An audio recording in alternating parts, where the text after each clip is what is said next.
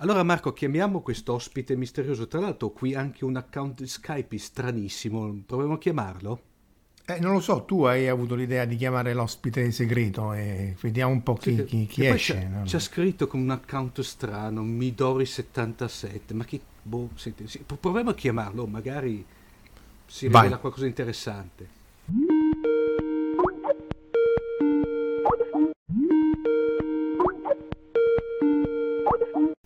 Pronto? Avete bisogno? No, no ma Omar, ma Poco, anche qua, ca- no. No. ある日目覚めると素敵な朝が待ってたひどく眩しくて幸せな気分だった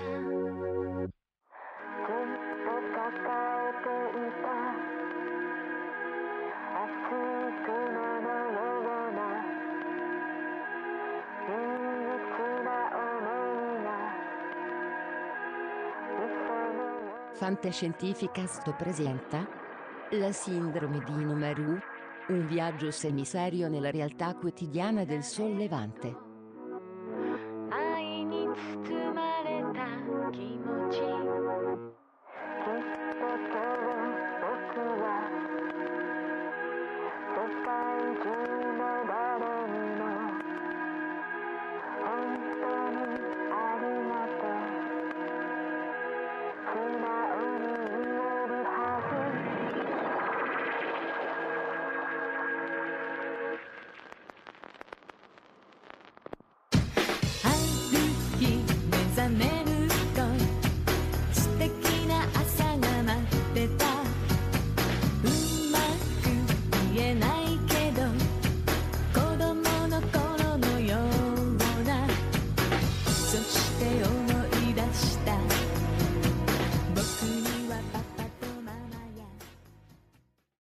Settima fermata.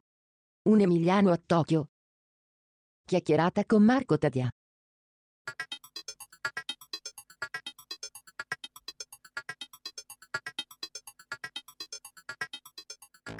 Dopo un po' di assenza torna la sindrome di Nomaru, che è lo spin-off di Fantascientificas dedicato ad una sorta di viaggio semiserio nella realtà del quotidiano giapponese. Eh, ovviamente ci sono i vostri due soliti conduttori preferiti, cioè Omar Serafini E Marco Casolino, ciao, ciao a tutti. e oggi abbiamo, come avete capito dall'incipit, un ospite, a parte che è un ospite che è a costo zero perché ce l'avevamo ahimè in casa, per cui come dire... Beh, non che, non che gli altri ospiti ci costassero niente. No, esatto. diciamo. Però que- questo, questo qui se vuoi Marco Ma io avevo, avevo capito che mi pagavate una pizza però, eh. Sì, virtuale. sì, quello virtuale. sì, sì, sì. A Roma la pizza una- può essere anche un'altra cosa, ne ho anche due di pizze. se- Sì, se- eh, lo so, eh, infatti, vabbè. Comunque avrete già capito sia da- dalla, dalla- dalla voce sia poi ovviamente dalla, dal- dall'infame fu- introduzione che abbiamo fatto. Abbiamo qui con noi Marco Taddia, ormai una voce consolidata di Fantascientificast eh, con la sua rubrica World of Streaming dedicata a tutto ciò che è in streaming eh, su internet. E però oggi Marco è qui, a parte ovviamente come ospite, però che ci porta eh, la sua esperienza come si può dire ormai turista seriale, Marco? Posso dirlo, sì. Eh, diciamo che mi piace girare per il mondo se posso e quindi eh, faccio anche i video quando mi muovo perché mi piace far vedere com'è il mondo. Quindi sì, diciamo che sono un turista seriale e probabilmente ho anche dei problemi con il turismo, cioè dovrei andare in quelle terapie di, di- di disintossicazione che quei gruppi di sostegno. Beh, però tu sei stato in Giappone più volte, pa- pa- non, non non solo in Giappone, ma tu, appunto, essendo un turista seriale... Sì, Diciamo che il Giappone è la mia meta prede- preferita, diciamola così. E, mm, in Giappone ho iniziato ad andarci in un febbraio, lontano febbraio del 2009, quindi sono quasi dieci anni, con un mio amico che quando si è laureato mi ha proprio detto «Oh, allora noi partiamo», perché ci eravamo detti anni prima che saremmo andati in Giappone. E io ho detto «Vabbè», a lavorare ho semplicemente detto «Guardate, io prendo le ferie» e poi siamo partiti. Bello. Così, Cioè, due settimane. pronti via praticamente. Eh, Sì, abbiamo organizzato tutto in un mese e mezzo praticamente, trovando fra l'altro dei biglietti a 550 euro andata e ritorno, quindi una cosa... Mappe, spettacolare. Perché appunto Sì, sì, veramente sotto budget. l'idea nostra di Omar, di Marco Taddia era eh, diciamo discutere di come viene percepito il Giappone da chi eh, lo conosce eh, in maniera profonda perché ci torna più volte però non è lì residente o chi come me ci sta eh, una bu- buona parte del tempo perché ci lavora anche per una buona parte del tempo eh, evitando la contrapposizione tra ah, il turista vede tutto kawaii e quindi pensa che il Giappone sia una- un- una- un- il paese dei balocchi e chi dice ah no ma in Giappone sono tutti cattivi, brutti e cattivi come spesso si trova questa contrapposizione. Quindi cercare un po' di sfatare questo eh, dualismo eh, che, che eh, ovviamente è più sfumato e cercare di discutere su come viene percepito il Giappone nelle varie declinazioni perché appunto il turista eh, seriale o, o parallelo eh, o USB Allora, io ti, posso dire che come da turista ho- posso dire che il Giappone è bellissimo, cioè il primo impatto che ho avuto col Giappone è stato il classico paese perfetto e poi come in una pubblicità di qualche anno fa di un dolciume italiano, eh, però cosa c'è dietro e quindi appena ti volti vedi un attimo che non è tutto così rosa e fiori e questo lo impari man mano che ti muovi o che ti capitano le esperienze. Io in tre mesi effettivi che ho vissuto in Giappone tra tutti i miei vari viaggi posso dire di averle provate un po', non dico tutte, ma alcune cose interessanti. ecco.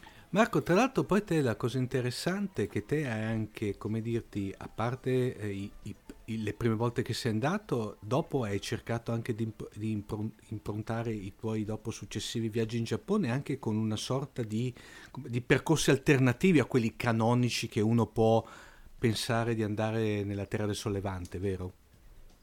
Esatto, ma questo è un mio stile di viaggio, cioè io voglio andare nei posti dove non ci sono turisti. Mm. Stranieri preferibilmente. Quelli locali mi vanno più che bene perché eh, comunque quando faccio questi viaggi mi voglio mettere in mezzo alla gente di quel posto per cercare di capire come loro vivono, come si rapportano tra di loro e non prettamente ad un turista. Infatti, eccetto nel primo viaggio dove ho fatto eh, Kyoto, Tokyo, Nikko e Nara, quindi quattro pae- posti principali per i turisti, tutti gli altri ho fatto tante zone in cui addirittura ero l'unico straniero.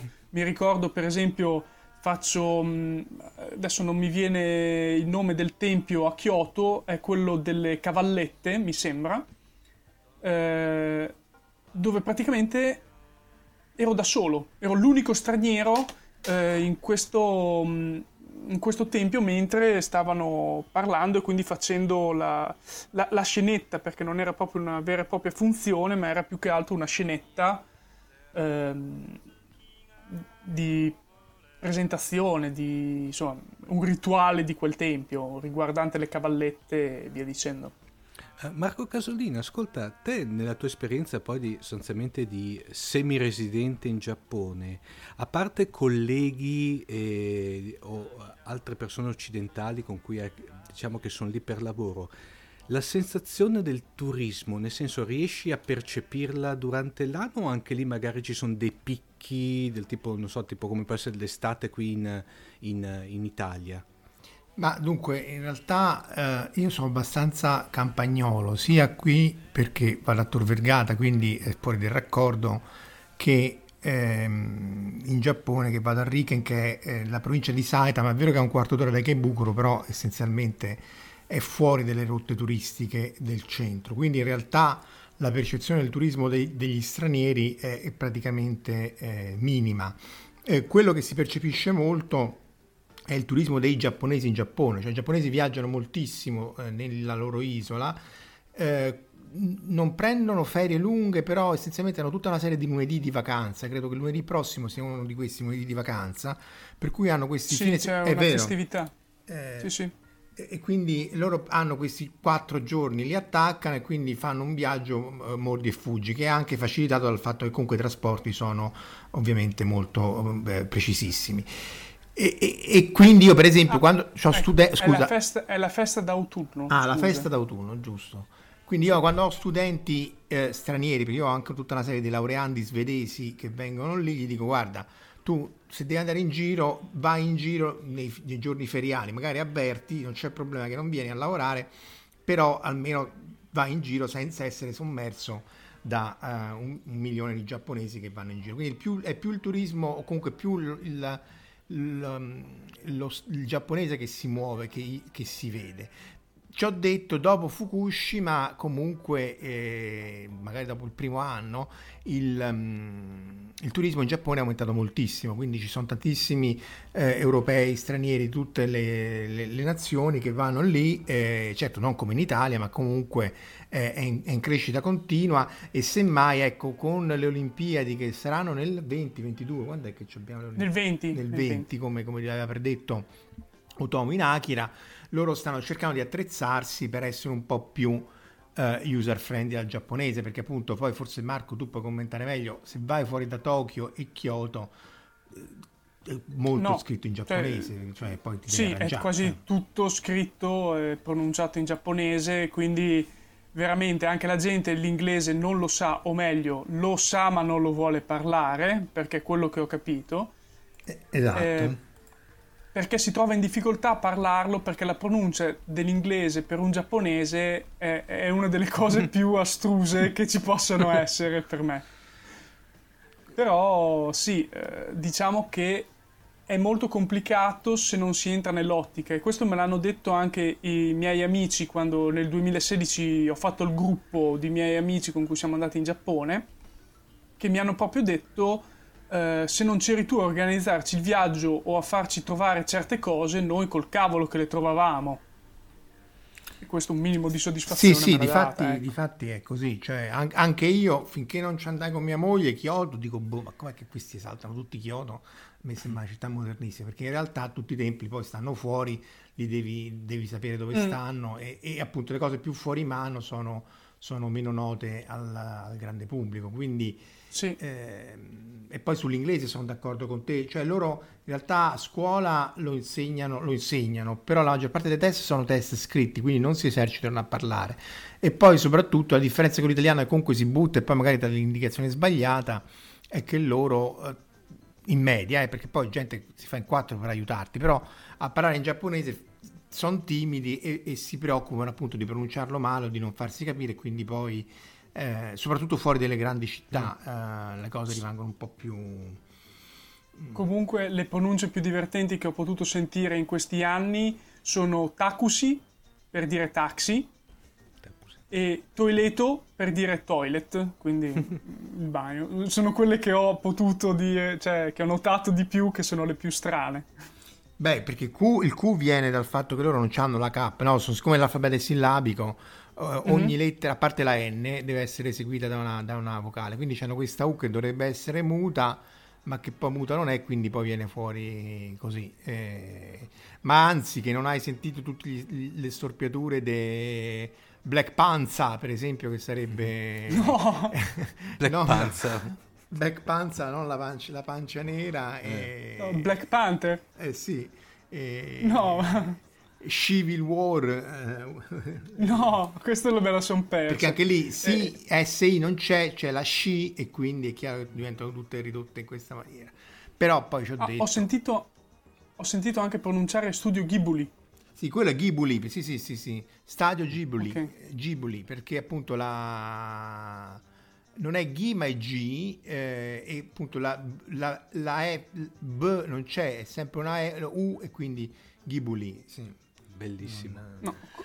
E comunque dico che i giapponesi, se gli chiedi indicazioni, cosa che dico sempre di evitare di Eh, fare, beh. se non proprio quando si è allo stremo delle risorse, eh, si spaccano veramente in quattro per eh, tirartici fuori di solito. Quindi bisogna veramente evitare perché gli rovini la giornata Sì, sì, a quella povera gente lì. Quindi sì, Eh, scusate un attimo, chiedo a tutte e due, eh, a tutte e due ma là, ad esempio, eh, se, se uno volesse appoggiarsi a, parlo brutalmente, un navigatore satellitare, adesso senza far nomi, un Google Maps sul proprio smartphone, Là a livello cellulare il sistema è simile al nostro europeo o un- hanno un altro standard? Una domanda che mi sono sempre posto. Allora, se posso, io dal punto di vista tecnologico consiglio di comprare un, eh, un routerino wifi quando si va là, più che comprare e noleggiare. Mhm. È semplicissimo, te lo fai arrivare all'aeroporto dove atterri, Mhm. quasi tutti arrivano negli aeroporti, lo ritiri, lo accendi, configuri il wifi e sei già a posto. Quando tu stai per partire, lo chiudi nella busta che ti hanno già messo dentro, lo metti dentro la buchetta e sei a posto. Prezzi abbastanza convenienti. In realtà il 4G funziona, i nostri cellulari funzionerebbero là. Però dovresti comprare una SIM e non conviene. Cioè, al di là del discorso tariffario, però il sistema è analogo, giusto? È similare, non a tutte le Ah. bande. Esatto, cioè ci sono alcuni telefoni che funzionano, addirittura alcuni telefoni di una compagnia che non funzionano con l'altra, hanno delle sottobande che sono diverse tra loro, quindi anche se tu lo sblocchi poi non lo puoi, eh, non lo puoi utilizzare. Perché la, la SoftBank non è compatibile con eh, Sì. la rete della NTT Docomo, quindi Cioè, c'è una serie di cose medievali che in confronto appunto Sì. alla nostra Telecom, Wind e così via sono dei santi. In realtà per me- merito della comunità europea che, che ha delle leggi ben più restrittive, altrimenti i monopoli sono folli anche tra le, tra le tariffe tele- di telefonate, wifi eccetera eccetera non, non- ci si capisce niente, ma non io, anche i giapponesi quando vanno dal, al negozio, anche il negoziante è complicato. Poi il telefono ce l'hai solo per due anni, un po' come era prima delle regolamentazioni europee qua, ce l'hai solo per due anni, cioè eh, ce l'hai accomodato solo per due anni, se tu rompi il contratto prima devi pagare la penale, però se glielo dici un giorno dopo di due anni è rinnovato totalmente per al- altri due anni, cioè tutta una serie di, di, di- di- di- follie appunto che insomma sono... E il wifi, no, no, pure tu mi confermerai che c'è poco, cioè c'è al 7-Eleven il wifi gratis intendo. Eh, Sì, wifi gratis, ci sono delle app apposta che sono anche abbastanza comode, ma è chiaro che eh, lo trovi spesso in metropolitana a Tokyo e nelle colonnette degli autobus a Kyoto, per esempio. Io l'ho sfruttato più di una volta, però hai tipo un'ora di fruibilità in una giornata, quindi non è che te ne fai tanto, ti può servire un attimo, ecco, per vedere due o tre cose. Sì, infatti, infatti in questo si stanno muovendo sempre in direzione delle Olimpiadi, però eh, sono molto carenti. Insomma, si vede proprio l'effetto del monopolio e della pressione che hanno le ditte sul governo molto forte. Insomma, è sorprendente, uno si aspetterebbe il contrario, ma in realtà eh, le prepagate anche non ci sono, costano 40 euro al, al mese comunque automaticamente rinnovate. Insomma, c'è tutta una serie di cose estremamente eh, farraginose e, e con- molto più costose di quanto siano qua, poi a valle del, ehm, del fatto che il servizio è grosso modo equivalente. C'è anche da dire che loro il Giappone ha perso la corsa allo smartphone, cioè io mi ricordo quando uscirono i primi iPhone, i giapponesi essenzialmente dicevano vabbè ma noi questa cosa ce l'abbiamo già da anni, che è questa cosa? Tempo pochi anni e, e ovviamente forse c'è qualche smartphone Sony che però è basato su Android, e- e- però i Samsung Mhm. sono coreani, eh, vabbè poi ci sono i- quelli della Apple e così via, ma eh, è un primato che anche Nokia per esempio ha perso completamente, quindi è chiaro che... eh, Sì, io mi ricordo l'evoluzione dei, dei telefoni cellulari in Giappone perché la prima volta che ci siamo andati gli iPhone glieli tiravano dietro. Me lo ricordo che i giapponesi non li volevano perché non scrivevano bene e comodamente come gli altri, a conchiglia, eh, molto, rap- molto più rapidi. Allo stesso tempo mi ricordo, e qua mi viene un episodio del mio secondo viaggio in Giappone del 2013, a Kanazawa, eh, nell'ostello molto carino, ehm, ho conosciuto un coreano che era venuto lì per trovare la sua ragazza giapponese e mi ha proprio descritto, eh, quindi parliamo del 2013, cioè 5 anni fa, un mondo totalmente diverso tra la Corea e il Giappone, cioè la Corea eh, c'erano wifi libere ovunque, ma con bande elevatissime anche di 100 mega, mentre in Giappone comunque erano piccoli hotspot legati, non so, a bar, locali, eh, pizzerie, insomma, quelle... mh, Adesso pizzerie no, ho detto male io, però Sì. sì, insomma, locali, Ok. ecco. Eh, un- una- tra l'altro, se non sbaglio, era stata NTT Do- Docomo che aveva a suo tempo la l'IMOD, non so se ve lo ricordate, quel primo sistema di accesso che qui in Italia era stato preso in, eh, in esclusiva Dalla dalla, Wind. Che poi però non, ebbe- non aveva avuto questo gran successo anche perché subito, come dire, du- due giorni dopo avevano debuttato i primi smartphone, no? Eh, un- Ma eh, mi sembra che fosse arrivato tra il... eh, era un'evoluzione del 2G, quasi 3G praticamente. eh, e quindi sì, è come il WAP. Sì. Ha fatto quella fine lì, ecco. cioè una, una meteora per intendersi. Il WAP che mi hai ricordato. Nazcashi! Come dire? Eh, un- una, una domanda, vi faccio una domanda a tutte e due. Ehm, il- spostandosi ovviamente, eh, diciamo, uno dei mezzi eh, privilegiati per eh, spostarsi come turista in Giappone, suppongo che a questo punto sia il treno. Esistono, come dire, ehm, un, un sistema unico di pagamento per le varie compagnie e linee, tipo mi viene in mente simile alla Oyster eh, britannica? No, che io Se vuole sappia... rispondere no. Che- Marco Casolino, eh, sì. Che io sappia, Ah. no, nel senso che cioè, i treni per lo più sono della, della eh, Japan JR, quindi sono appannaggio, di- quindi essenzialmente ti muovi su quasi tutta la linea ferroviaria della JR. Poi ci sono varie compagnie di treni ehm, private, per lo più, a Tokyo sono per lo più della me- metropolitane e quindi tu essenzialmente devi fare vari biglietti o c'hai la carta prepagata che però essenzialmente ti conta il costo eh, a scalare Mhm. con eh, il circuito RFID. Eh, puoi fare il poi tu correggimi Marco da dia, eh, puoi fare Mhm. il eh, Japan Rail Pass che appunto ti può coprire per una, due, tre settimane varie parti del Giappone, però appunto è limitato a- ai treni della JR, eh, a gli Shinkansen, cioè i treni veloci quasi tutti, tranne quelli su- più, più super veloci, e, e che però è più che sufficiente per, and- per andare in giro. Però non, è, non c'è una cosa che copre tutte le... mh, almeno che io sappia. Allora, Giusto? in realtà il Japan Rail Pass copre anche alcuni traghetti, tipo il traghetto, adesso te lo dico, quello da Hiroshima che porta, che eh, l'ho usato, all'isola di eh, come si ricorda, Miyajima, ok?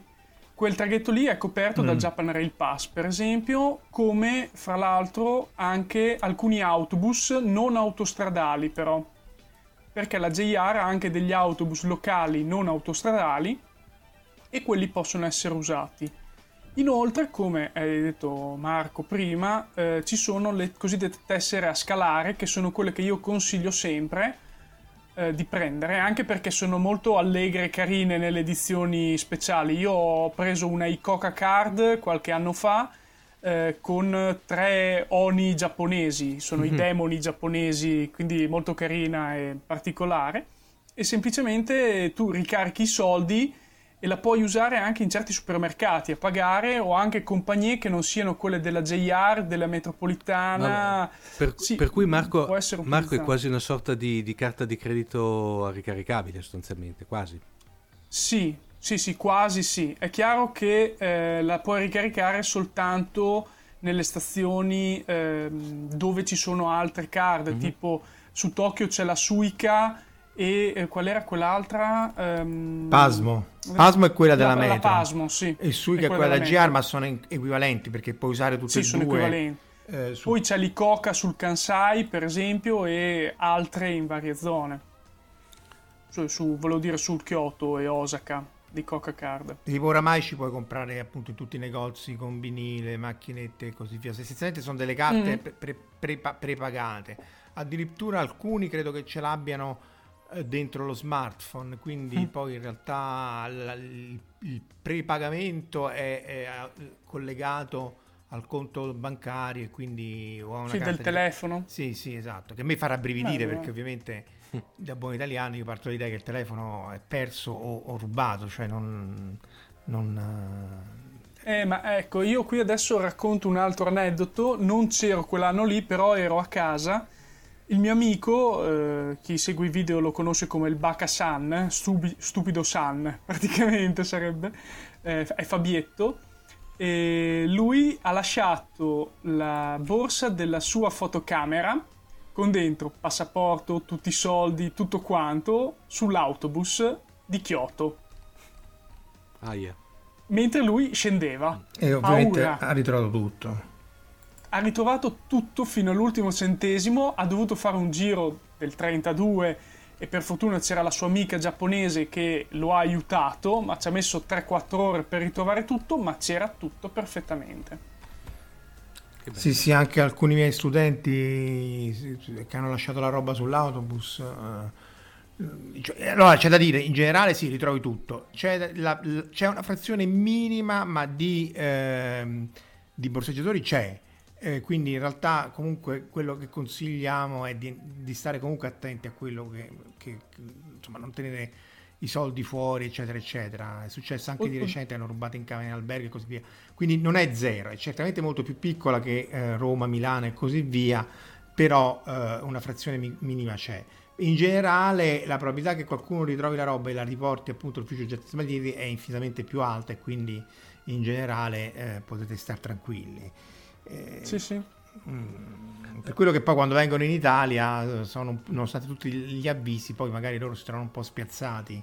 Eh, Eh, faccio la domanda a Marco Taddia in quanto, eh, in Mhm. quanto turista, poi ovviamente Ma- Marco Casolino se poi te invece vuoi rispondermi, ma è vera quella, quella storia che circola che ci sono carenze di bancomat, cioè che conviene partire qui dall'Italia già con una buona dose di contanti, perché il problema è che prelevare, al di là di essere, come dire, caro dal punto di vista di commissione che applica la banca, è anche difficoltoso perché di bancomat in effetti ce n'è pochi in circolazione. Allora, in realtà sì.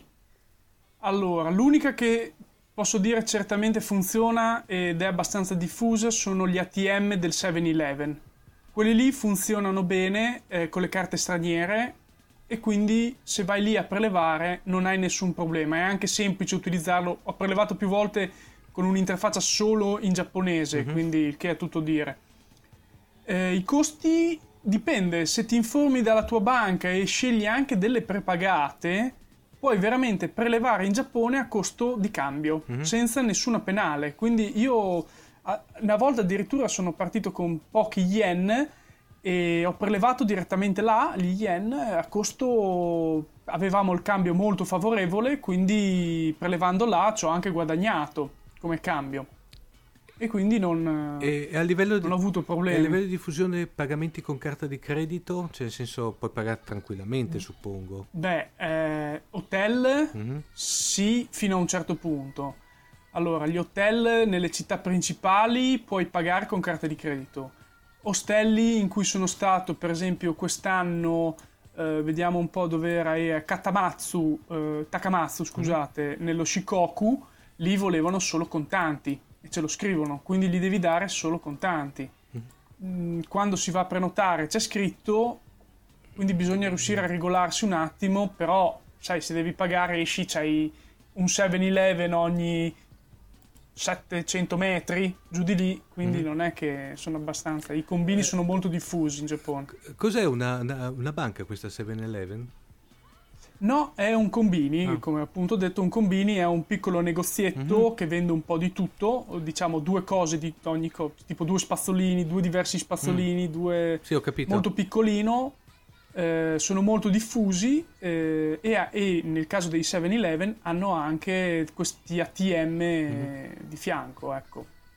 Cioè, Combini nasce dalla giapponesizzazione di convenience store, cioè sarebbe Ah. negozio co- comodo. Di solito sono aperti 24 ore su 24, ci sono varie catene. 7-Eleven nasce come catena americana e appunto però appunto in Giappone eh, ha questa struttura di negozio relativamente più piccola ma dove trovi tutto da mangiare, puoi anche scaldarti il ramen e mangiare lì in loco, ti vendono anche cibo di qualità discutibile ma non terribile, caldo, quindi insomma c'è, c'è tutto.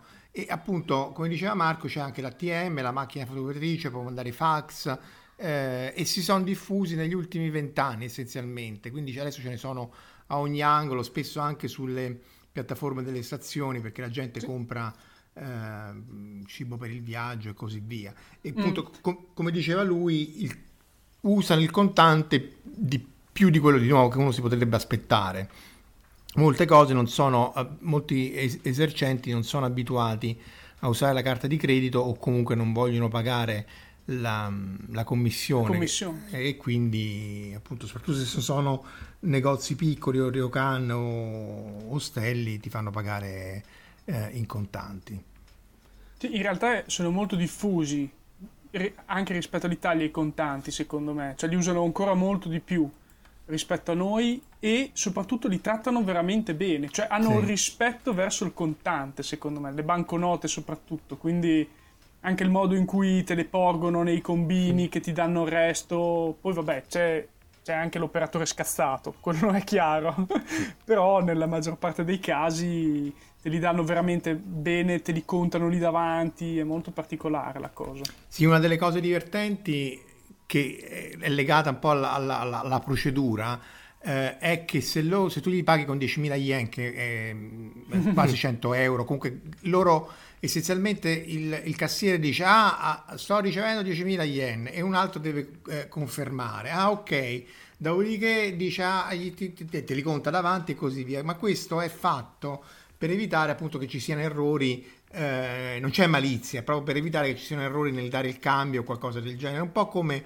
eh, se, se ci avete fatto caso, non so se nei tuoi video, forse da qualche parte compariva, c'è il ferroviere sulla piattaforma che indica il treno, indica il, il- il televisore, c'è Sì. tutta una serie di gesti di rito che di per sé sembrerebbero strani, ma in realtà si è visto che aiutano molto a compiere dei gesti ripetitivi, eh, tipo una checklist, però senza avere la checklist avanti per evitare Sì, sì, appunto sì. di dimenticarsi qualcosa di, di- di- di Lo- lo- importante.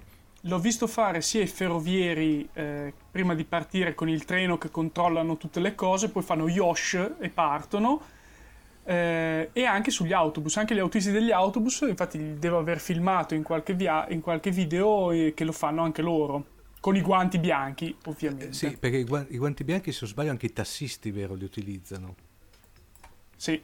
Sì, sì, il tassista magari c'è più variazione sul tema, nel senso che essendo un, un- un privato spesso anziano, eh, forse è più semplice, non so Marco, che ti capita quello un po' più scazzato, eh, mentre è più raro che il dipendente pubblico, anzi quasi impossibile, del treno o dell'autobus possa comportarsi fuori della, della norma, mentre il tassista ogni tanto... eh, Mm, no, i tassisti li ho trovati anche alcuni anche simpatici.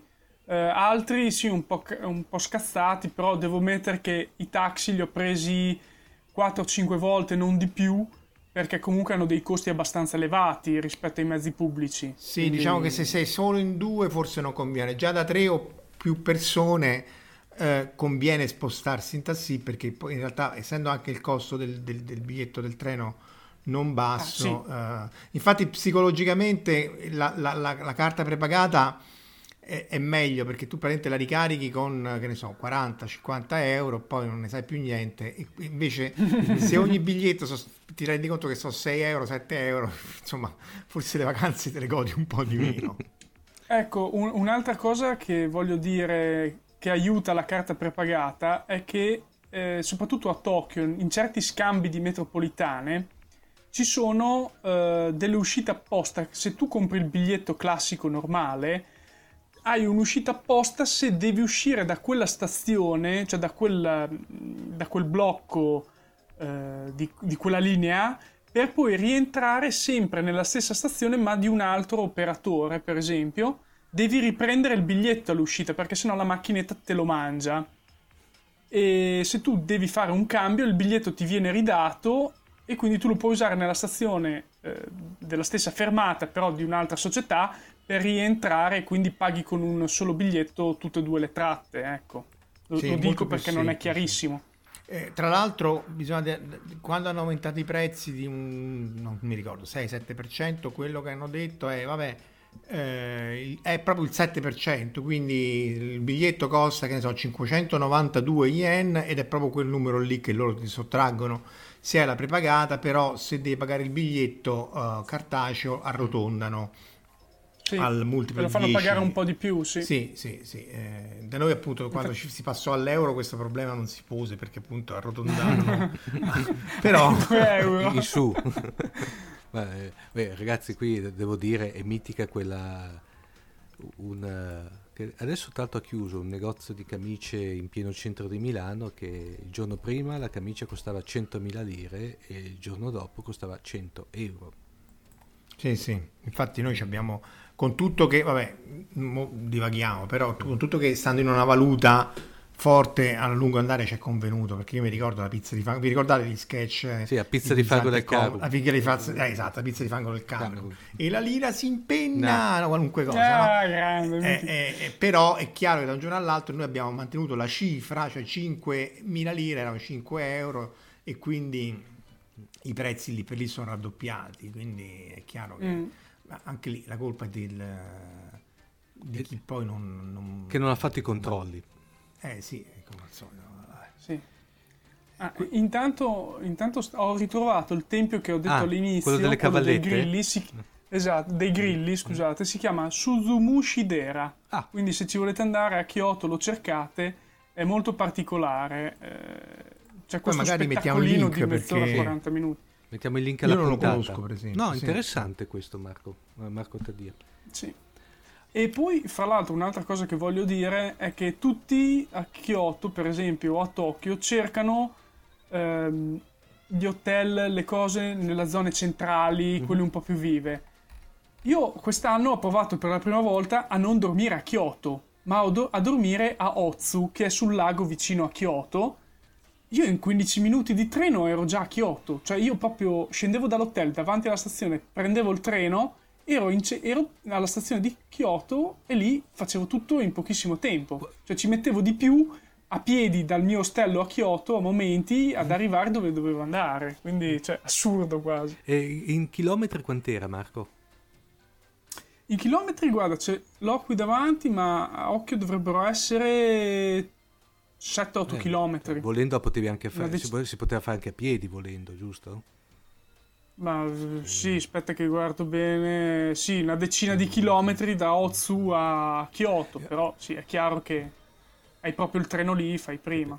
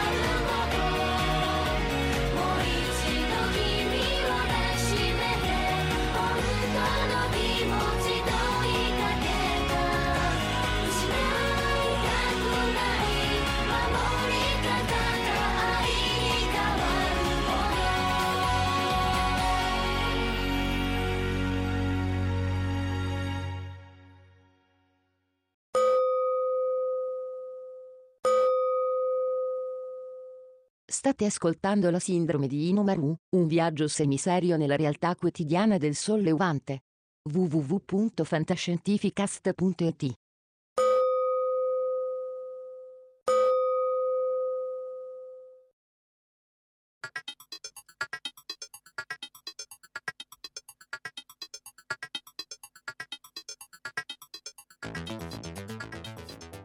Ovviamente informazioni di servizio per i nostri pod ascoltatori, eh, io e Marco Casolino solleviamo ogni- ogni responsabilità per la scelta dello stacco musicale in quanto ci è stato imposto da Marco Taddia.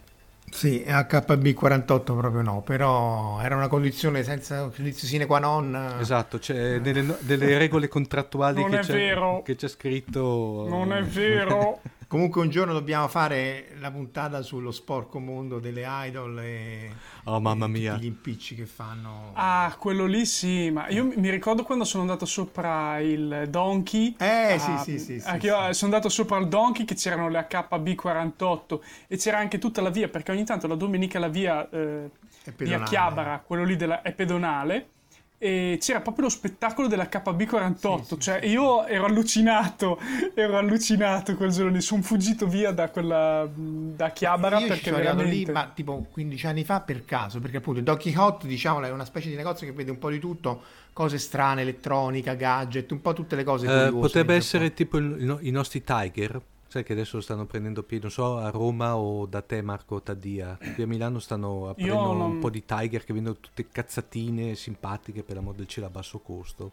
Una roba del genere. Sì, lì il costo può essere anche elevato, nel senso che possono essere anche gadget particolari, però appunto al settimo piano c'è un, um, un, pal- un- un teatro, una- un, tea- sì, un palco. Io mi ho trovato Sì. lì e c'erano tutti questi che stavano aprendo eh, questi ovetti in cui ognuno c'era questa idol, eccetera, eccetera, e poi ho capito che erano le HB48, ma al tempo non erano ancora famose.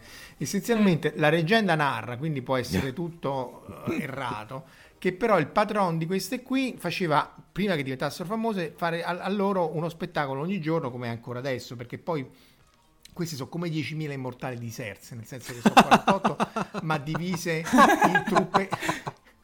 Eh, È così, è No, no, è vero, è vero, è 16 vero, che, vero. che- che vero. in va- vengono dislocate in varie parti della provincia è vero. imperiale, Eh. chi fa il, con- il, eh, il concerto qui, chi fa il concerto là. E quindi facevano Sì, questi sì. concerti tutti i giorni e spare che si era inde- super indebitato con la Yakuza per fare questa cosa. Poi ha avuto finalmente successo e ha avuto poi un effetto a catena per cui poi è diventato eh, No. ipermiliardario. E, e- e appunto ancora, quindi ancora fanno questi concerti, Marco? Ma Eh, eh, sì, li fanno ancora lì al Donkey. Non, non ho visto, mh, cioè non li ho visti fisicamente, ho visto fuori lì davanti che c'era un assembramento di giovani con le starlight accese di multicolore che saltavano agitandole nel nulla.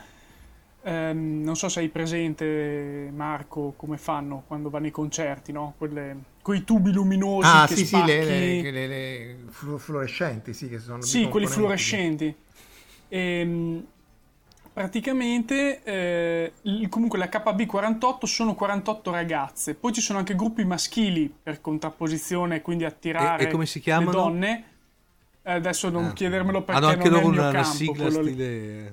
Ecco, comunque. Sì, ma no, fra l'altro, eh, adesso le HB48 sarebbero le 48 ragazze di Akihabara, Sì. HB, quindi Akihabara, e ce ne sono anche delle altre di altre zone, quindi non sono 48, saranno 32 e via dicendo.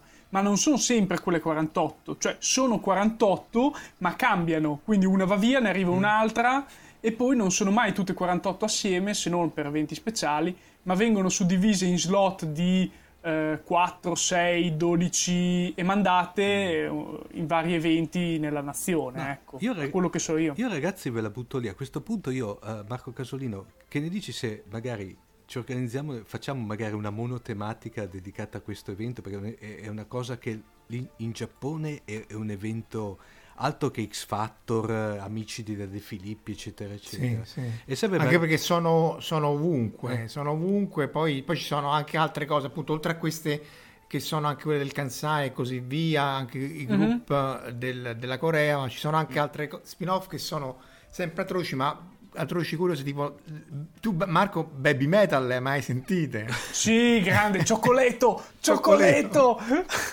No, sarebbe- Forse dovremmo mettere in chiusura, dobbiamo mettere a malincuore, ma dobbiamo mettere cioccoleto delle baby metal. No, per- perché sarebbe interessante magari fare una puntata 4 e qua magari e, e- e- come dire coinvolgere, io a questo punto faccio l'appello pubblico, tanto ci sente, Antonio Moscatello anche a questo punto. Ah, sì, sì, sì, sì, secondo, sicuramente. secondo me lui tra l'altro ha- ci dà anche il tocco serioso, accademico alla- all'analisi di questo, di questo, di questo fenomeno. Comunque, Ma è un fenomeno, cioè non so quanti decine o centinaia di milioni fanno, eh, perché poi appunto... Sì, sì, beh, eh, su- vabbè, su- poi- ti ho detto su numeri che secondo me i nostri più spiegati, più ovviamente X Factor, eccetera, e De Filippi No, non li fanno. non li fanno. non li fanno. non li fanno. No, No, no, perché no. lì la fidelizzazione è fatta sul fatto che ogni ragazza è leggermente diversa e, fa, e c'è una, un appeal leggermente diverso, quindi poi ognuno di, e sono tutte rigorosamente single, ma questo anche in Corea, perché appunto da contratto loro sono pagate poco, eh, loro avranno uno stipendio di 1000-2000 euro che eh, rispetto ai soldi che fanno sono una frazione ri- ridicola. È un Devono essere single. Eh? È un rimborso spese. Sì, è un- uno stipendio perché comunque per la visibilità, eccetera, eccetera. Dopodiché che succede? Che loro appunto devono essere single e, e c'è una classifica interna a loro per cui se io sono fan di quella, la- la- la- la 17, compro non uno, non due, non tre, ma 10, 100, 1000 dischi di questa qua, tutti identici, tutti schifosi, però con la copertina co- sulla faccia della 17, Sì. in maniera da portarla in cima alle classifiche, perché voglio che la 17 vinca rispetto alla 18 che eh, no, non deve vincere assolutamente. E quindi E- essenzialmente... e Vai, vai. No, vai, vai, vai, finisci, finisci il Cioè, discorso. essenzialmente si basa sul fatto che c'è una, hanno successo e quindi vendono tanto, ma c'è una frazione, come le lunghe code, una frazione di, di pochi fan sfegatati, ma dell'età appunto 30, 40, anche 50 anni, che comprano moltissimi dischi tutti uguali pur di vederli in cima alle classifiche, un po' come quello che vota eh, X Factor o Sanremo che vota tante volte i 2 euro, eccetera, eccetera. E, e quindi, mm, boh, eh, però fa, fa Sì. parte del... Io vo- vor- vorrei chiarire che però tutto questo è lontano dal- dalla sfera sessuale. Perché se una ragazza di quelle lì, almeno quello che so io, si mette a fare dei video hard, che poi in Giappone sono tutti pixellati, viene esclusa dal gruppo. Da Sì, sì, ma anche non hard, basta, basta che si veda proprio un... eh, non si deve vedere... Cioè non- quelle che loro poi chiamano gra- gravure, che sono... eh, ci sono varie anche lì declinazioni che vanno dalla... ehm, eh, l'essere riprese in, eh, in costume a senza costume fino all'art però qualunque cosa di queste appena tu passi alla connotazione sessuale sei fuori da qualunque eh, gruppo di idol eccetera eccetera perché appunto dall'idol passi. E, e purtroppo alcune di queste sia HB che altre idol perché poi sono ventenni queste quindi poi credo che 20 sia l'anno l'età massima per cui si può essere eh, far parte del- Io dei que- penso dai iniziano dai 16 giù di lì fino ai 21, 22 forse. c'è un massimo se mai lo guardiamo e comunque se- e- Mm. e, quindi, e quindi eh, se fai comunque cose e- erotiche o qualunque cosa è tutto un altro giro e fai anche lì fai discreti soldi ma poi neanche tanti perché appunto fai, poi fai eh, il- le fotografie fai tutta una serie di servizi e uno di questi l'ha fatti anche, ne avevamo parlato da qualche parte, la, la Obocata, che era quella che era una ricercatrice di biologia, che era al centro dello scandalo delle cellule staminali, che poi No, non pare- riuscivano a trovare staminali. No, Eh, non hai parlato qua, ma su Scientifica. su scientifica, stai, oramai il neurone è quello che è. Essenzialmente, eh, essenzialmente questa qui era, ha- ha- poi ha creato un sacco di problemi perché eh, c'è stato lo scandalo, un suo eh, capo si è suicidato, un altro ha avuto un ictus, insomma, molto serio. Dopodiché lei, eh, non essendo riuscita a riprodurre questi risultati, che però, voglio dire, eh, nel non lungi da difenderla, ma non c'era secondo me malizia, ma molta idiozia e molta una tempesta perfetta di eh, errori di, di- di- di ricerca.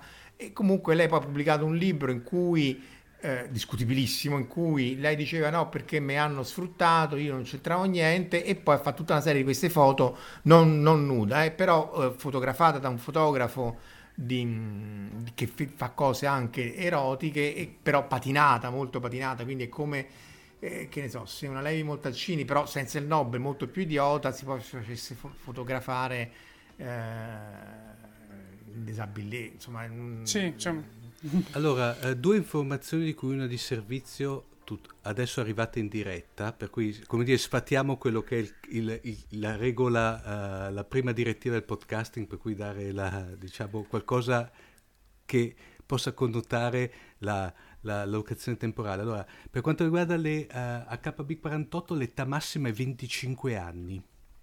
Eh, adesso. 25 addirittura. 25 sono delle, delle vecchie bacucche, non Sono- me ne sarei sono mai immaginato. Ormai a, a un passo dalla pensione. Ecco. Eh sì, cioè, Mentre invece la, la cosa interessante, ragazzi, vi comunico in diretta che eh, Fantascientificast è entrato nei primi 10, per cui praticamente finalisti del Macchia Nera Internet Awards. Mo grande! Ci sono anche... Posso fare questa esultanza eh, così? ci sono anche ovviamente i cugini di Scientificast che hanno anche ovviamente molto ben, me- come dire, più crediti di entrare rispetto a noi, però quest'anno ce l'abbiamo fatta. Ecco. Sì. Meritevoli tutti, complimenti No. anche a Scientificast. No, ma anche ci sono i ragazzi di Querti, eh, che vale la pena anche loro perché il prodotto è cosa. Mm. Ci sono varie da costa a costa, beh, piano P, mamma mia, cioè non ok. Scusate l'esultanza, beh, ma allora se- servizio per servizio, Eh, sì. anche se qua stiamo a Inomaro, bisogna ricordare Zena Merton, ragazzi, eh, che Sì. è scomparsa esatto, lo scorso 13 settembre. eh, Eh, grande Poi era anche giovane, aveva 73 Sì. anni, insomma. L'altro, non- una- io penso che, ehm, come dire, vedendo quel poco extra eh, spazio 1999, per cui quelle interviste che faceva, quelle poche che si trovano, Marco Casolino mi dava l'idea di una persona di una dolcezza estrema. Mamma mia, sì, sì, ci sono dei video di un'ora, eccetera, in cui raccontava tutti i Mm. retroscena, eccetera, eccetera. E, esatto, di una dolcezza incredibile. Poi lei ha fatto anche Doctor Who, uno dei primissimi Doctor Who di cui si sono persi i video, ci sono solo delle foto di scena.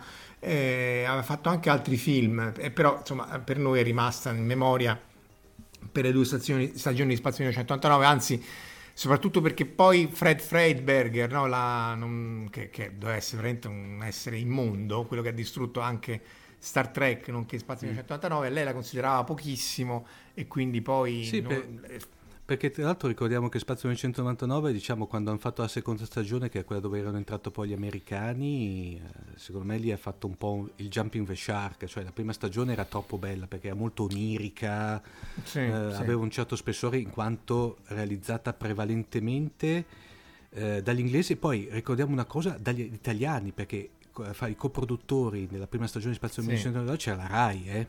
Sì. non- Infatti alcuni attori erano anche Sì, italiani. cioè, oh, eh, Eh, Questo me l'ero perso.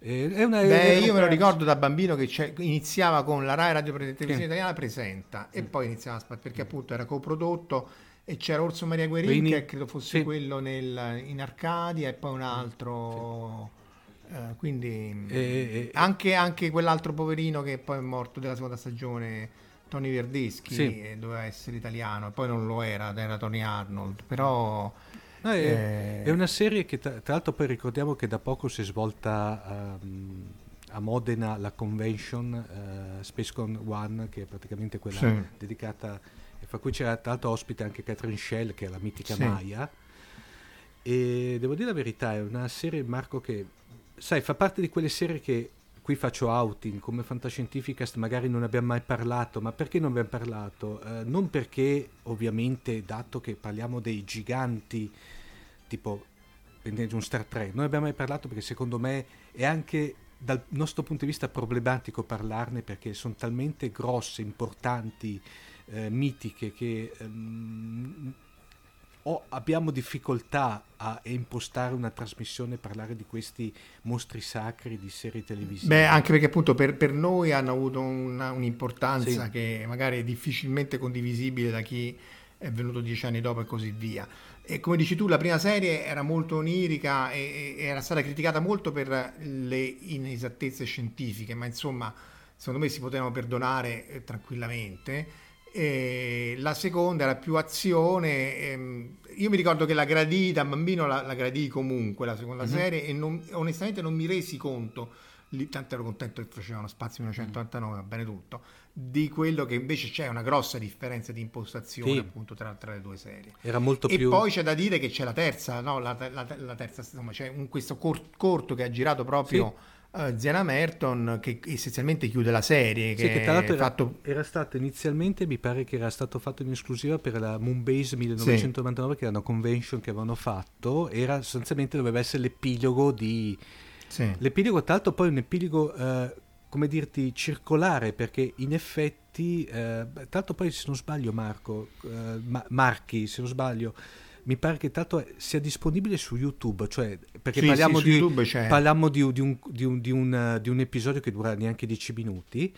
Eh, direi che tanto diamo spoiler, sostanzialmente se rico- no, diamo spoiler perché anche parliamo Se no saltate, eh, se Eh, volete no, vederla. vabbè, eh. allora, facciamo se, così. se volete- se non l'avete vista, saltate questi prossimi minuti perché Eh. vale la pena vederla. Ecco, Eh, però per chi, dopodiché- per chi ha visto sostanzialmente eh, all'inizio della primissima, nel cosiddetto, non era un pilot, proprio nel primo episodio di Spazio 1999 che è la separazione, quella dopo dove la, la Luna si stacca, loro ricevono questo eh, messaggio da questo fantomatico pianeta Meta dove doveva partire questa, che era un'onda sinusoidale che si scopre che era stata mandata dagli alfiani, dagli alfani del futuro. Esatto, perché poi in realtà questa, questa- la- il dialogo, insomma, il dialogo, la, la- la- puntata è stata scritta da Johnny Byrne o Byrne, non so come si pronuncia, che era uno degli sceneggiatori soprattutto della prima serie, quindi poi lui in qualche maniera chiude questo circolo eh, in cui appunto quest'onda sinusoidale, perché poi al tempo, insomma, a rivederle adesso fanno un po' sorridere Beh, perché... pe- però, eh, però tutto sommato Marco cioè, ci può stare nel senso se uno le vede ovviamente con, eh, tenendo conto di quando sono stati fatti diciamo che eh, è invecchiato come la Star Trek e la serie classica Sì, cioè. sì, sì, no, ma io infatti non stavo per- non mi riferivo alle sceneggiature, la il sorriso, ma all'effetto speciale, nel Mm. senso che essenzialmente loro hanno oscilloscopi analogici Mm. eh, che fanno un po' di tutto, perché quello c'era negli anni 70 e quindi adesso che tu lo vedi dici vabbè quella è un'onda X sinusoidale messa in XY e va bene.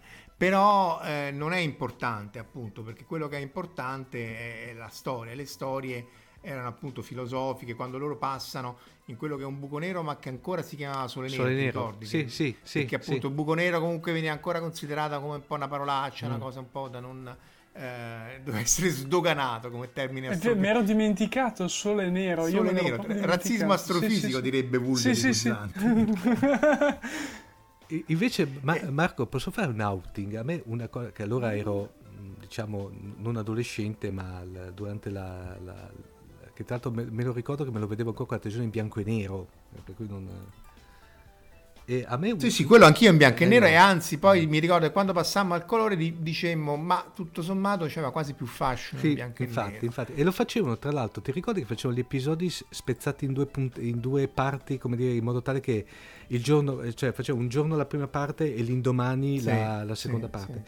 I- A me uno che aveva letteralmente sconvolto, che come dire, mi aveva lasciato insonne e terrorizzato, era stato il dominio del drago. Eh, Dragon's Domain, eh, certo. Mamma mia, una roba... Cioè, Eh, io non quello- dormivo quello- la quello- notte a quello è- pensare... eh, sì, sì, sì, sì. Spaventevole. Io ho troppi anni che non le vedo queste tra Eh, ma Dragon's Domain è 1999 e UFO è troppo tempo che non le vedo. UFO secondo Eh, me è, guarda- è invecchiato meglio. Quale dei due? UFO. UFO secondo me rimane appunto a parte gli effetti speciali che comunque reggono bene una- la serie più adulta di fantascienza con l'invasione Dell'epoca, cioè, sì. cioè il fatto che poi non si capisce questi alieni che volevano fare eccetera eccetera però il fatto che questi alieni invadono non in forze perché appunto facevano questi atterraggi perché poi fu ripreso anche da XCOM il videogioco è molto Mhm. realistico e Straker secondo me rimane il personaggio più cazzuto di tutti Sì. i comandanti di tutto. insomma ci stanno le scene quella in, quella in cui fa, fa morire il figlio per cercare di recuperare fallendo peraltro un alieno eh, è matter of priorities eh, in italiano È vero, è vero. Eh, eh, insomma, eh, que- stiamo su- parlando degli anni 70 e una cosa del genere nessuno ha osato poi rifarla. Sì.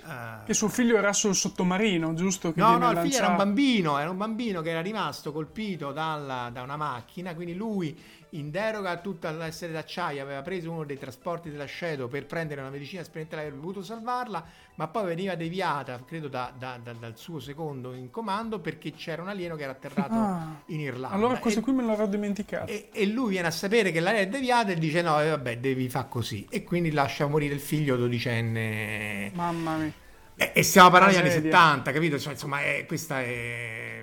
Com- comunque da buon conduttore Stinino Frassica di dietro tutta vi devo richiamare all'ordine perché... Siamo- sì, sì, no, scusate, No, ma io lo sapevo che fuori. voi a parlare, anzi tutti noi a parlare de- delle, delle HB48 c'è partito il neurone, però non ci parte il neurone fantascientifico, hai capito? L'ormone Beh, perché comunque ecco. io devo dire ci sono ci- ci- nella fantascienza ci sono stati morti su morti, Mm. Babylon 5, c'è Sì. Star Trek, eccetera, eccetera.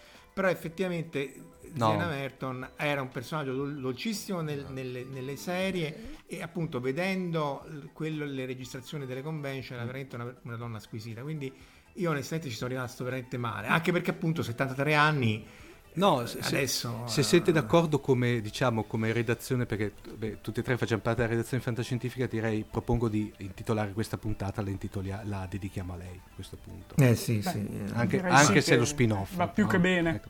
Dunque, invece, ritorniamo a, a, diciamo, quello che è il, il mainstream della sindrome di Nomaru.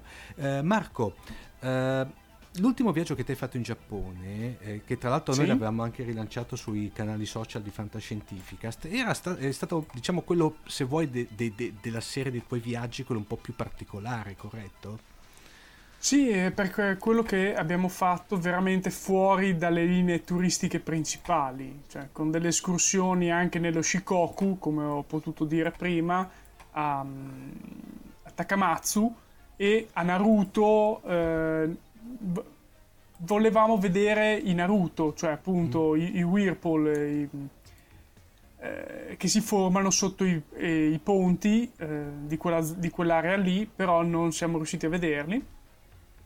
E facendo questo siamo andati in una delle isole più grandi, eh, anzi forse la più, no, è la più piccola, cioè insomma tra quelle più Mhm. grandi è la più piccola del Giappone, dove è veramente tutto rurale. Quindi lì veramente ho, ho avuto dei momenti dove mi sembrava di essere tornato indietro di quei 30 anni con i treni che si perdevano nel nulla della campagna. Cioè io ho detto ma quindi il Giappone è anche questo che avevo visto e intravisto in altre zone, ma per meno tempo.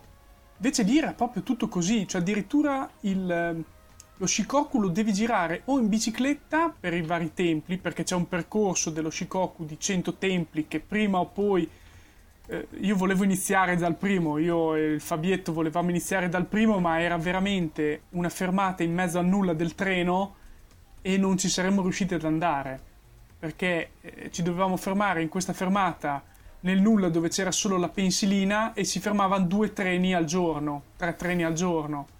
Quindi avremmo perso mezza giornata solo per andare in quel tempio buddista lì e purtroppo non ci siamo riusciti. Però lì abbiamo visto un Giappone diverso dove la gente gira in macchina a differenza dei treni.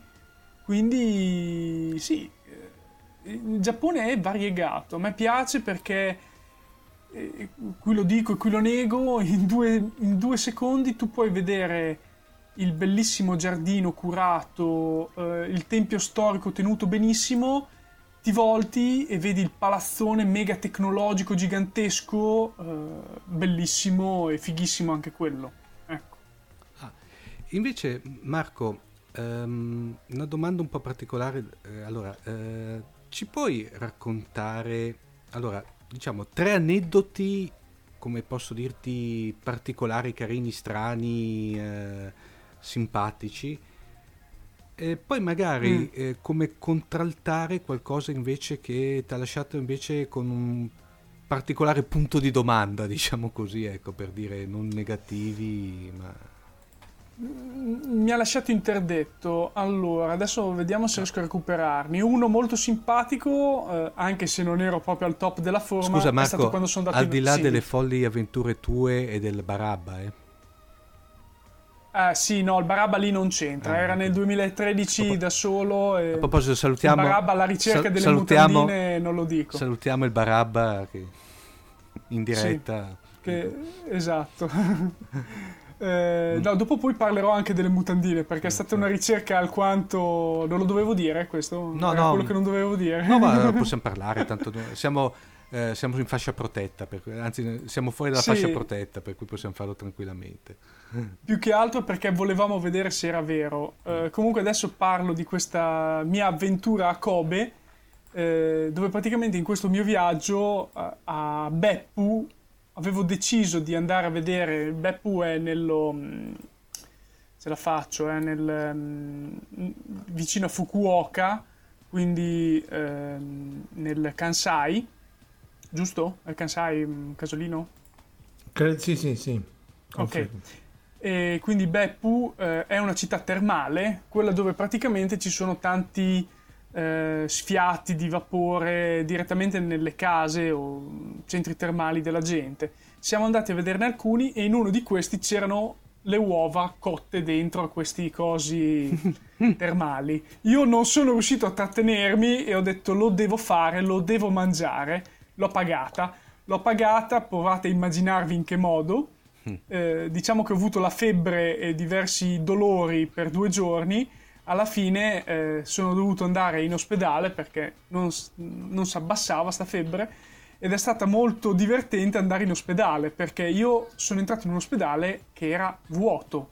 Cioè io sono abituato agli ospedali italiani pieni di gente, marasma generale e io sono entrato e c'era il, de- il deserto e mi hanno fatto questa visita, erano traduttori e infermieri, saranno stati quattro, più c'era il mio interprete che era venuto dall'ostello e c'ero io. E quindi eravamo noi, c'è tutta questa scena quasi comica, poi mi hanno dato le medicine, mi hanno fatto uscire, sono andato nella farmacia davanti al- all'ospedale di Kobe e lì ho avuto un'epifania. Mi avevano detto che dovevo prendere eh, tre antipiretici e dei fermenti di un certo tipo. Mi hanno dato esattamente tre pastiglie di antipiretici e tre fermenti. Perché dovevo fare la terapia per tre giorni. Non mi hanno dato il pacchettino da 12 come da noi, no. Erano tagliate a mano perché mi davano solo quelle necessarie presenti nella ricetta. Io lì ci sono rimasto scioccato un po'. Sì, però confermo, loro- tu quando vai dal dottore, poi lui ti, ti fa la ricetta, vai alla farmacia e loro te le impacchettano, quindi loro ti tagliano la le, le- pasticche, te le mettono ognuno in una bustina, eh, è così, cioè sono Che proprio... per me è giustissimo. Sì, sì, ma è bellissima questa cosa, dovremmo farla anche noi. Infatti eh, è un risparmio incredibile, anche perché ogni tanto ti dicono "Ah, eh, devi fare 5 giorni di antibiotico e la scatola è da 6". Cos'è? Te ne danno uno in più se la perdi? No, eh, Il, il bonus. sì. Bonus. fedeltà. Esatto. C'è da dire che però in farmacia anche lì, essendoci meno gente, loro si possono permettere, cioè ti fanno aspettare spesso anche mezz'ora, ti dicono te prendi sì, sì. ora", perché è chiaro che devono fisicamente preparare queste, queste pasticche, quindi c'è bisogno di, di- di Mm. tempo. Eh, Un altro eh, episodio divertente l'ho avuto a Kyoto quando ho deciso di scambiare eh, 100 euro che mi ero portato in banconote in una banca. Mm. È stata la scena più assurda cui io abbia assistito. Ci ho messo 40 minuti per scambiare 100 euro eh, in, ban- in riuscito, yen. sei- sei Ci sono bravo. riuscito. Infatti è stata un'esperienza. Fabietto mi ha abbandonato del tutto in questa esperienza. Mi ha detto: Tu vai, ci rivediamo all'uscita. Eh, mi aveva dato per disperso a un certo punto. Io sono entrato, c'era un signore che mi ha dato un biglietto. In banca non c'era nessuno, ok? Mi sono seduto con questo biglietto in mano e ho aspettato 10 minuti. Poi una signora si è presa su dal suo posto, in mezzo all'altra gente che stava lavorando dietro alle casse, è arrivata in una cassa, ha chiamato il mio numero, io ci sono andato, mi ha chiesto cosa vuoi fare, voglio cambiare i miei euro. Poi mi ha fatto compilare un foglio mettendoci quanti euro mi dai, due banconote da 50 euro. Poi mi ha chiesto come vuoi gli yen. An- Anzi, no, scusa. Prima a quel punto è andata via, è sparita, si è presa i miei 100 euro, li ha fatti controllare, ha chiesto in giro, ho visto che ha passato 3-4 persone differenti. Poi è ritornata lì. Io intanto mi ero già accomodato di nuovo nei divanetti d'attesa. È ritornata lì e mi ha fatto f- completare il foglio dicendomi: Il cambio è questo. Mi puoi dire quali banconote vuoi per avere questi, non mi ricordo quanti yen fossero, all'epoca era cambio quasi 100 a 1, quindi erano sui 100, 105, 106 eh, mi- mila yen, cioè c- sì, no, 10.000 yen, una roba del genere, di- 10.500 yen più o meno. E quindi io gli ho detto, ma eh, datemi una banconota da 5.000, 4 da, cioè 5 da Sì, 1000 cioè, e 500 in monetine. eh. Sì.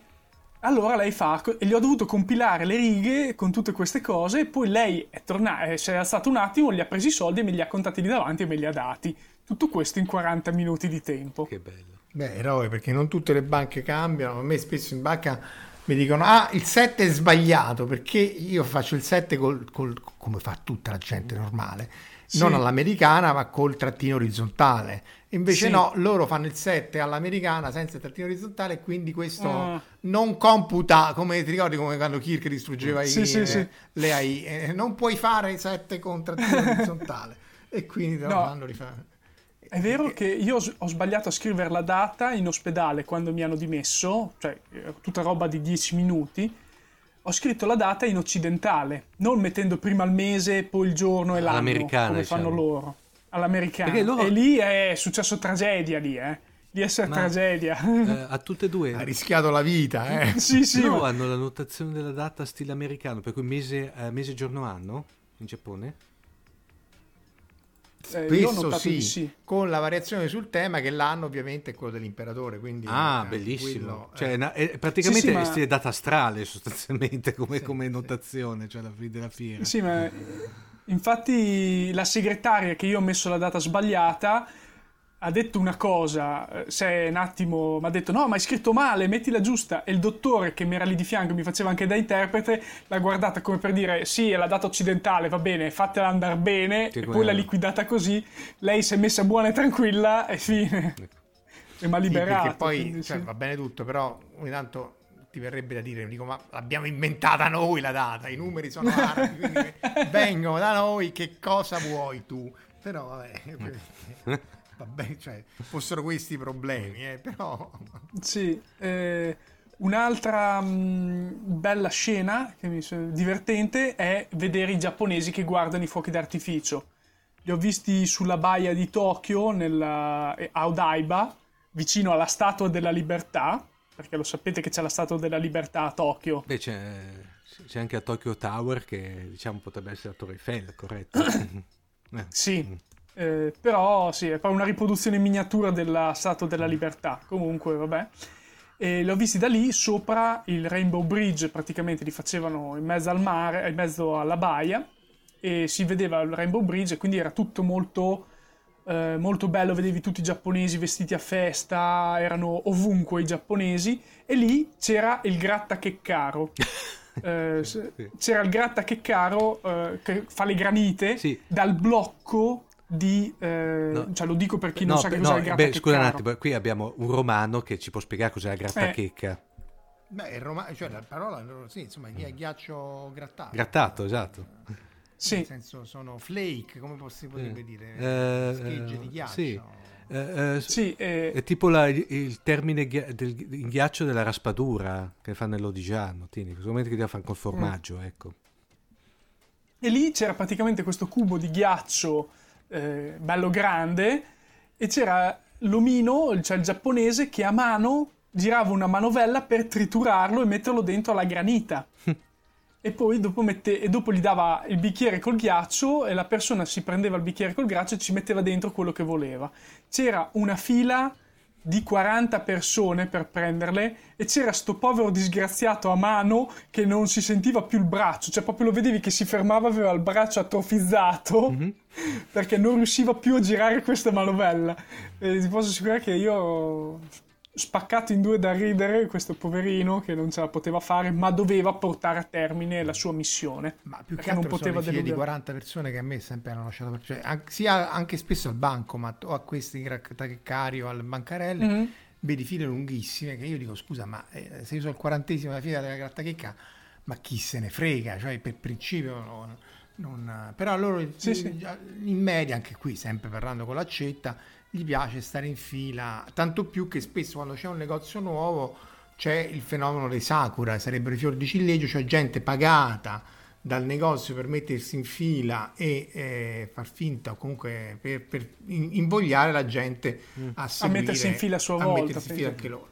E quindi mentre la mia, la mia reazione è piuttosto vado da un'altra parte ecco alcuni ristoranti magari aspetti un po' perché sai che sono veloci ma se no, non- anche Sì, sì. spesso i ramen o i negozi di, di quelli un po' più di, di strada, ma comunque con il locale, vedi la fila fuori di 15-20 persone. Ma dico, ma, eh, no, però questi sono gusti personali, eh, ovviamente. Non, eh, Sì, sì, eh, io adesso pa- posso passare alle cose negative che ho, Sì, ho provato in Giappone, se posso. Eh, Ed è sempre di quella sera dove ero a vedere i fuochi d'artificio.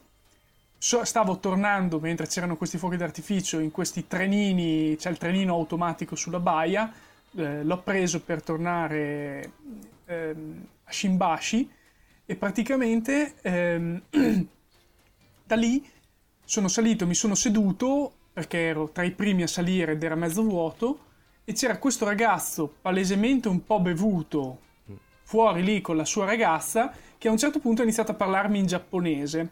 Io non, non ho capito benissimo tutte le parole e via dicendo, anzi quasi niente, però qualche parola l'ho capita. E soprattutto ho capito lo sguardo e il tono della voce che è difficile interpretare male anche perché tutti quelli vicini a un certo punto si sono girati dall'altra parte per far finta di niente.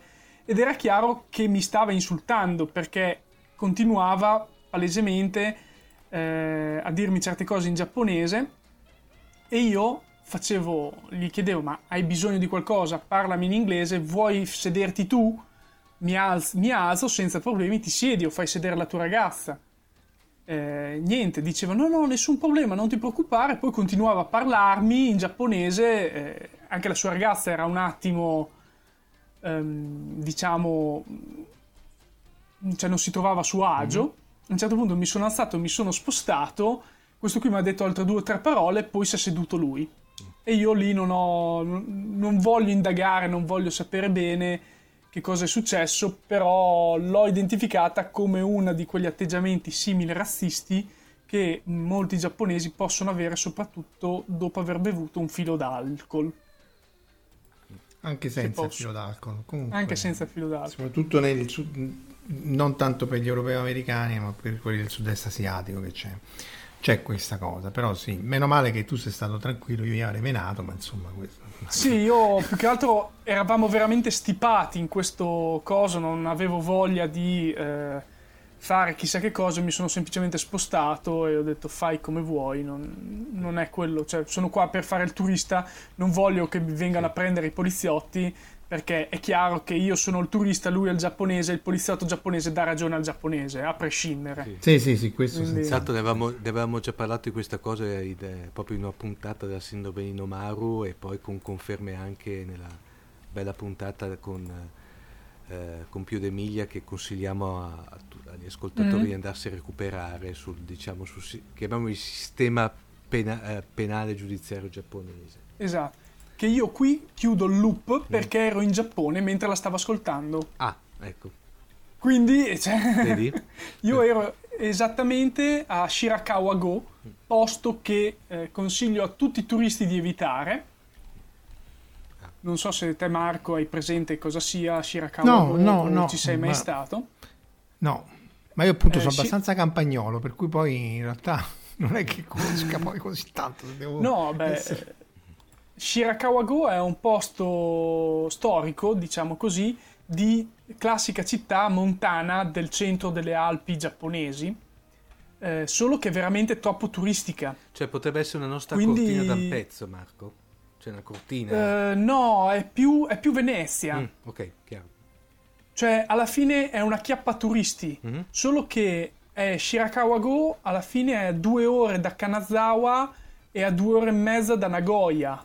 Quindi è, è anche fuori dalle tratte normali di, di viaggio. Molte guide turistiche ti dicono di andarci, non è che sia brutta, però vedi queste case tenute anche bene, col tetto di paglia molto inclinato, dentro belle, in legno, eh, però è tutto finto, cioè chiaramente è tutto finto, quindi a me non è piaciuto per quel motivo lì. Mhm.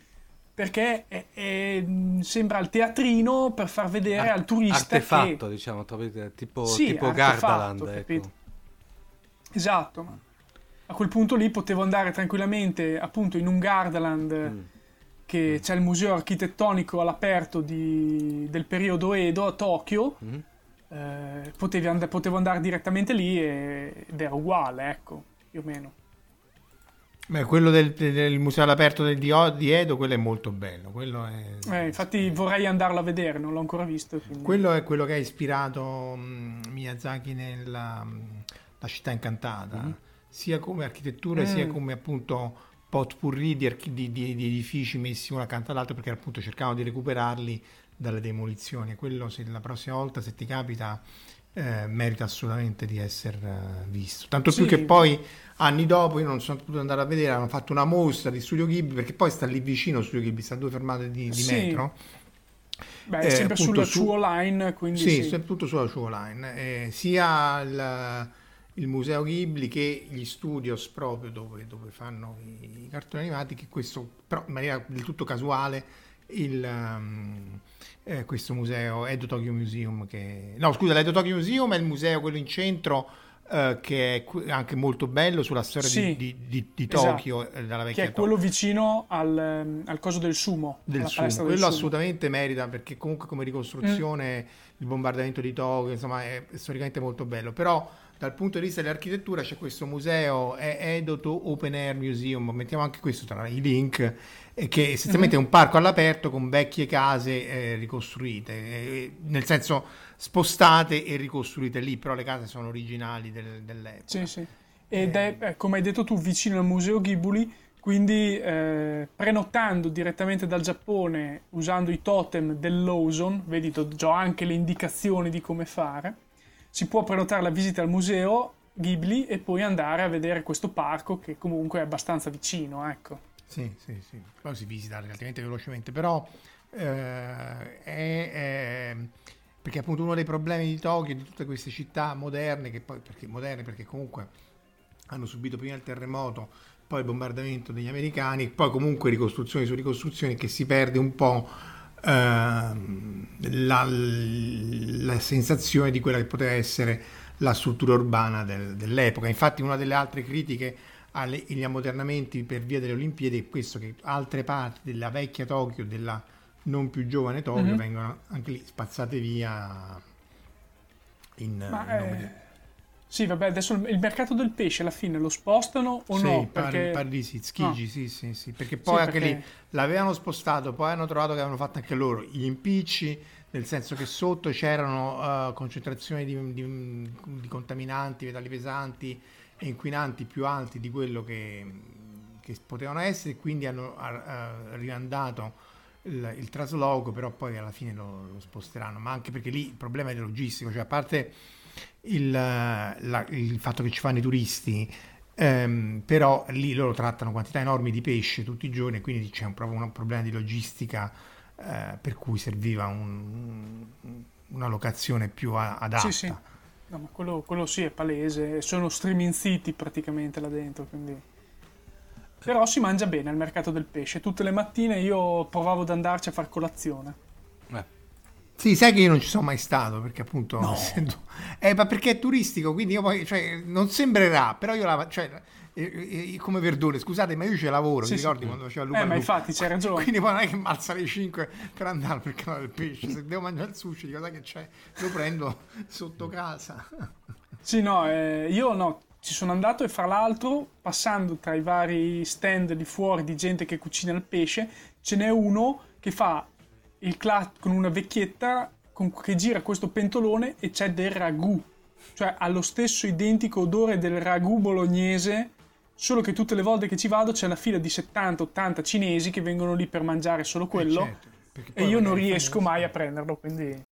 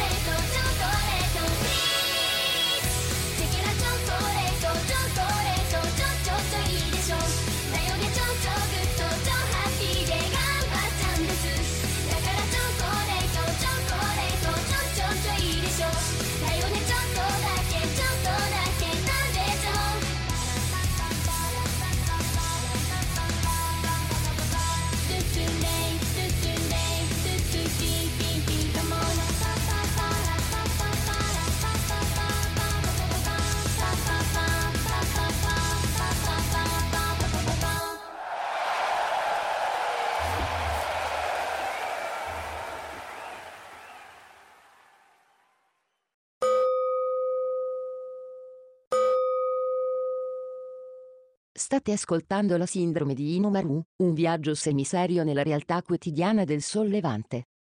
Ci potete seguire su Facebook alla pagina Fantascientificast e su Twitter sul profilo Chiocciola Fantascicast.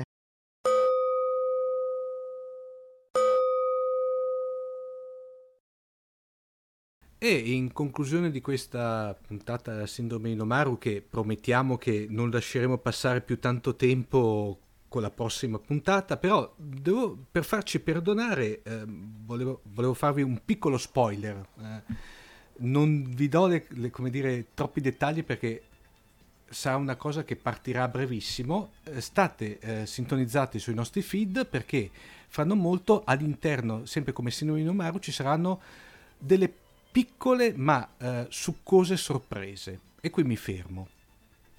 Eh, sì, più che uno spoiler è un teaser. È un teaser, sì, esatto. Proprio... No, bravo, bravo, esatto. Ah. Eh, vedi Marco? Molto Oramai... teaser, sì. Eh. Poi farai un, un, micro trailer, poi il trailer. Sì, e poi... il trailer col trailer. Sì. Eh, finché dopo pubblico direttamente la puntata.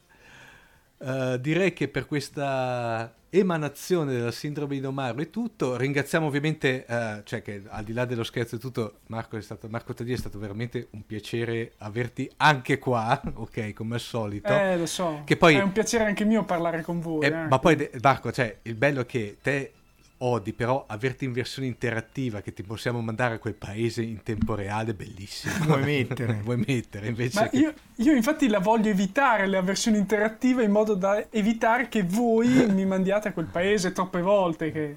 Ecco, comunque, allora, uh, ti precettiamo già per la famosa puntata sulle ABK48, il fenomeno degli idol, per cui ritieniti già prenotato. Direi che dallo studio milanese della Sindrome di Nomaru, Omar Serafini vi saluta, passo la palla a Marco Casolino. Da quello romano vi saluta Marco Casolino.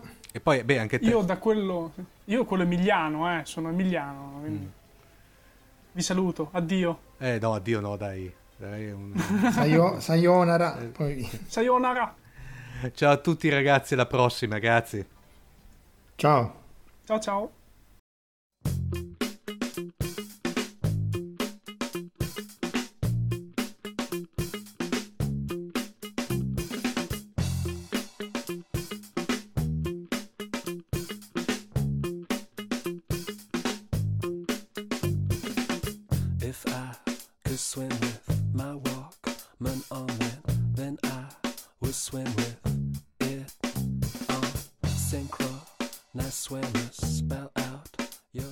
Avete ascoltato la sindrome di Inomaru, un viaggio semiserio nella realtà quotidiana del sollevante. Da un'idea di Marco Casolino e Omar Serafini. www.fantascientificast.it Email redazione chiocciolafantascientificast.it Tutte le puntate sono disponibili sul nostro sito, su Apple iTunes e su Podbean all'indirizzo podcast.fantascientificast.it. Potete seguirci ed interagire su Facebook alla pagina Fantascientificast e su Twitter sul profilo Chiocciola Fantascicast. Se volete potete lasciarci una valutazione a 5 stelle su Apple iTunes ed offrirci un giro di sushi o un bicchiere di sake tramite una donazione PayPal utilizzando l'apposito bottone sul nostro sito. Nessun byte e nessun giapponese sono stati maltrattati durante la produzione di questo podcast. Sayonara.